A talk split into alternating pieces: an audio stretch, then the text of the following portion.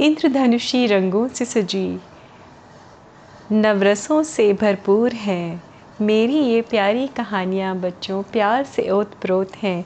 जितना भी मैं कह लूँ आपसे उतना ही कम लगता है। पर आपका प्यार मुझे सबसे अनमोल लगता है। बच्चों, आप जिस प्यार से, जिस जिस चाव से मेरी कहानियाँ सुनते हैं, उससे ज़्यादा प्यारा और कुछ नहीं हो सकता मेरे लिए। तो आज मैं आप सबको नवरात्रि की महिमा या देवी दे, दुर्गा देवी और महिषासुर संग्राम की एक छोटी सी कहानी सुनाने जा रही हूँ। ये बात बहुत पुरानी, आज से कई हज़ार साल पहले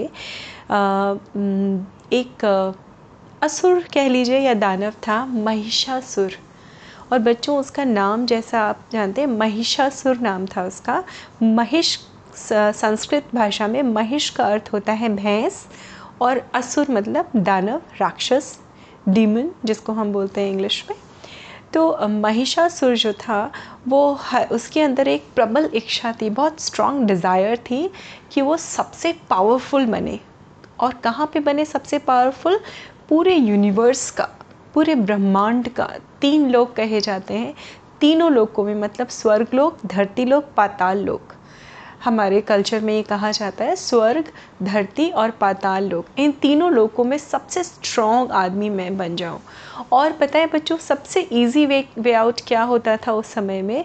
कि हम वो असुर, दानव, वो इतनी तपस्या करते थे, इतनी पूजा करते थे एक देवता की, कि उनको खुश होकर उनके सामने प्रकट होना ही पड़ता था। और फिर उनसे वो मन चाह, वरदान मांग लेते थे। जिस तरह से महिषासुर ने भी यही किया। महिषासुर ने कई हज़ार वर्षों तक जो है, वो तपस्या की ब्रह्मा जी की। ब्रह्मा जी की इतनी तपस्या, इतनी पूजा की कि ब्रह्मा जी खुश हो गए और उन्होंने साक्षात उनको महिषासुर को दर्शन दिए।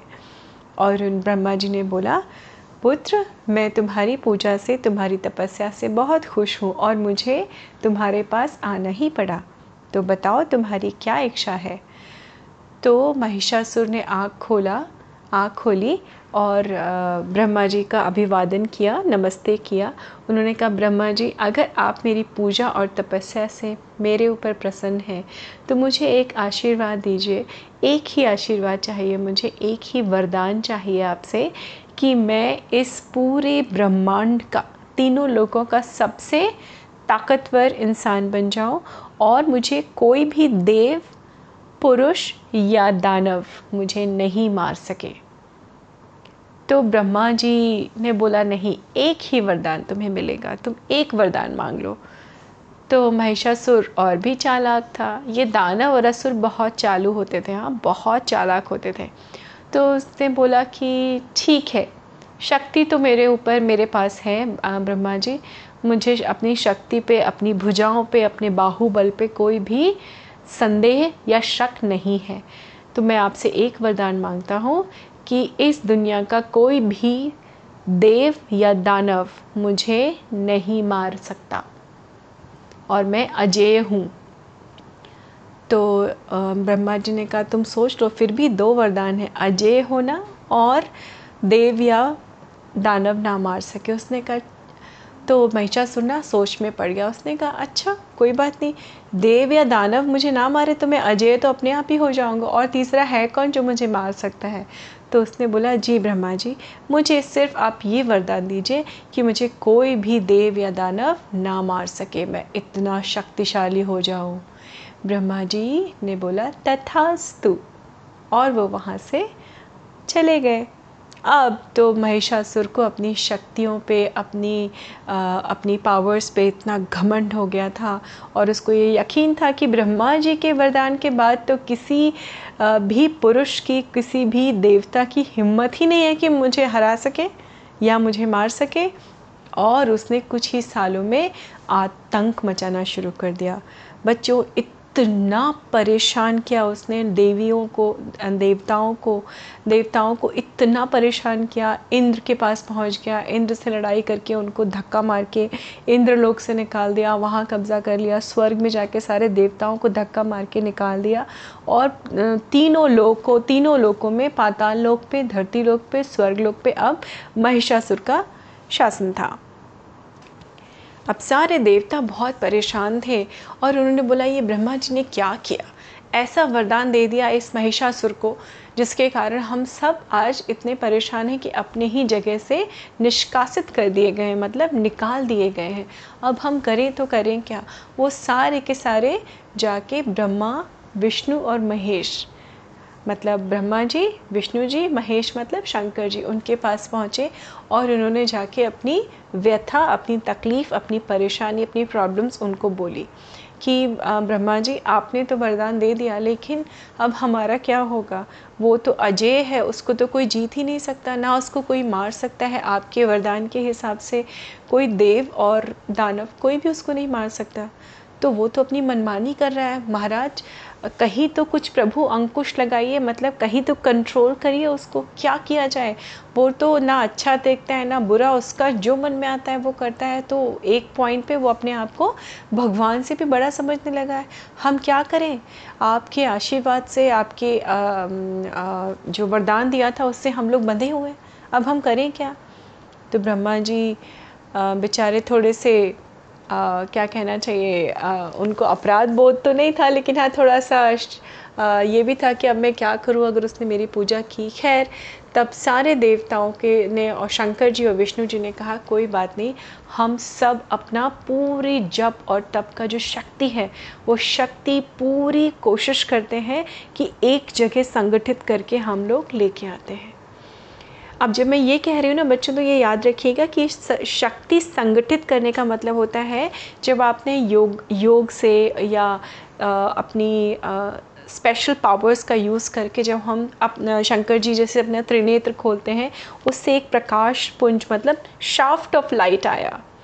और उसमें सारे देवताओं ने अपनी अपनी शक्ति लगाई और उनकी शक्तियाँ इतनी तेज थी बच्चों कि एक बहुत बड़ा प्रकाश पुंज सामने इकट्ठा हुआ। इतना तेज था कि आँखें बंद करनी पड़ी सारी देवताओं को और उस प्रकाश पुंज में से देवी भगवती का प्रादुर्भाव हुआ मतलब उनका जन्म हुआ। और उन सबने थोड़ी देर बाद बहुत ज़्यादा गड़गड़ाहट हुई।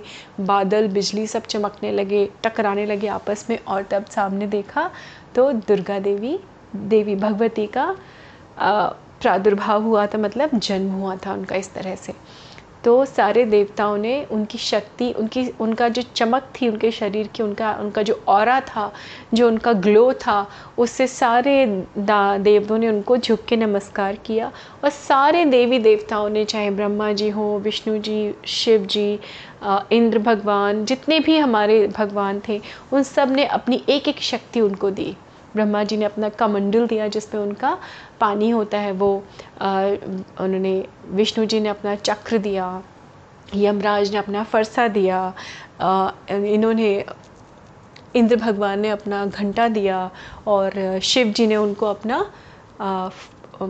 बाण बोल दीजिए या पाश बोल दीजिए, वो पाश दिया उनको। इस तरह से सारे देवी देवताओं ने उनको दिया। समुद्र ने, समुद्र भी देवता माने गए हमारे संस्कारों में, हमारे साहित्य में, हमारे कल्चर में।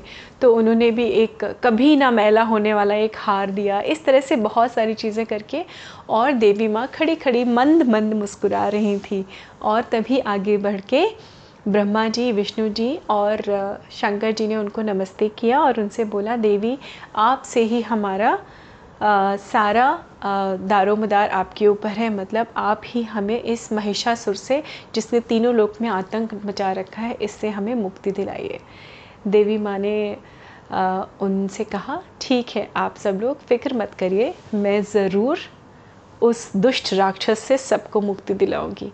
और उन्होंने महिषासुर को युद्ध के लिए ललकारा। अब महिषासुर जैसा उसका नाम था, वो आधा, वो कभी भी इंसान पूरा बन जाता था और कभी भी बच्चों भैंस बन जाता था। कभी आधा भैंस और आधा इंसान भी बन जाता था।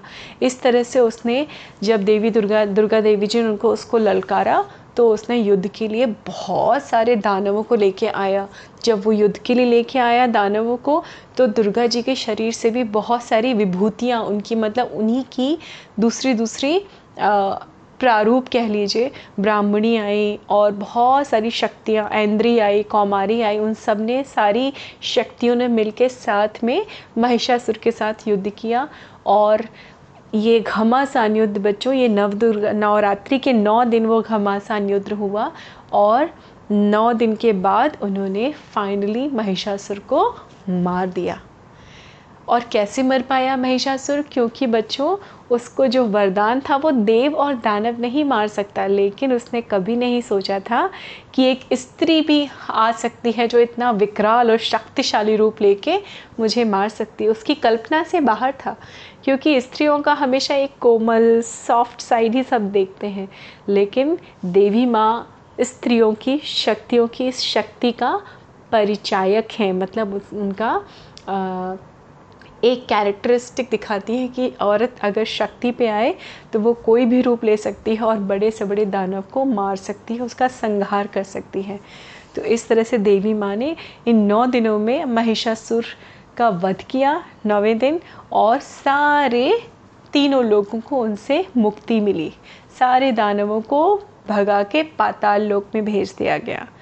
इस तरह से देवी महात्म्य का वर्णन कर किया जाता है। बच्चों, इन नौ दिनों और देवी माँ की पूजा की जाती है, क्योंकि इन्हीं नौ दिनों के फ़र्स्ट डेज़ में ही देवी जी का उद्गम हुआ था। उद्गम तो नहीं शब्द है करेक्ट उनका प्रादुर्भाव हुआ था या उनका जन्म हुआ था।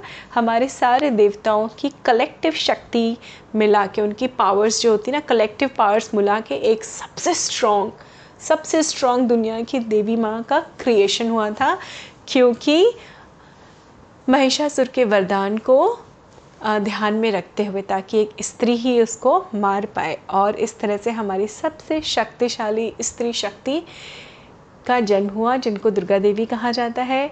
और उसके बाद में यहाँ पे अंत नहीं हुआ बच्चों, वो हिमालय में निवास करने गई। फिर उन्होंने बहुत सारे और दानवों को भी बाद में उनका भी वध किया, जैसे शुंभ, निशुंभ, चंड, मुंड, रक्त, बीज, बहुत सारे दानव उस समय हुआ करते थे डीमंस जिनको मार के उन्होंने देवी, देवताओं के हितों की रक्षा की और इवन जनमानस को हम आम लोगों को भी उनके कष्टों से दूर किया। तो इसलिए उनकी शक्ति पूजा इन नौ दिनों में की जाती है बच्चों।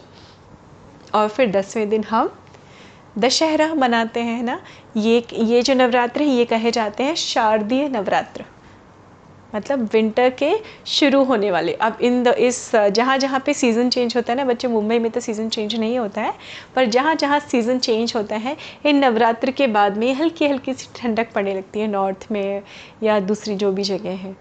तो इस तरह से हम देवी महात्मा का करते हैं वर्णन और महिषासुर का इस तरह से देवी जी ने संग्राम किया और उसका वध किया। तो बुराई पे अच्छाई के विजय को ही हम विजयदशमी कहते हैं और ये नौ दिनों में देवी जी की शक्ति का वर्णन करते हैं, उनकी पूजा करते हैं और बहुत सारा पुण्य प्राप्त करते हैं बच्चों। तो ये छोटी सी कहानी थी देवी जी और दुर्गा देवी और महिषासुर के वध की। तो बच्चों इस तरह से आ, मैं आपको और भी समय समय पे हर त्यौहार के पहले आपको मैं इस तरह की कहानियाँ सुनाती रहूँगी बच्चों। उम्मीद है आपको ये कहानी अच्छी लगी होगी। तो फटाफट से मेरी कहानी सुनिए और अगर आप स्पॉटिफाई पे सुन रहे हैं तो उसको प्लीज़ फॉलो करना मत भूलिएगा। और मैं आपसे जैसे रोज़ मिलती हूँ वैसे ही मिलती रहूँगी है ना? तो अपना ध्यान रखिए। और मैं आपसे फिर मिलती हूँ अगली कहानी में। नमस्ते बच्चों। Take care bye bye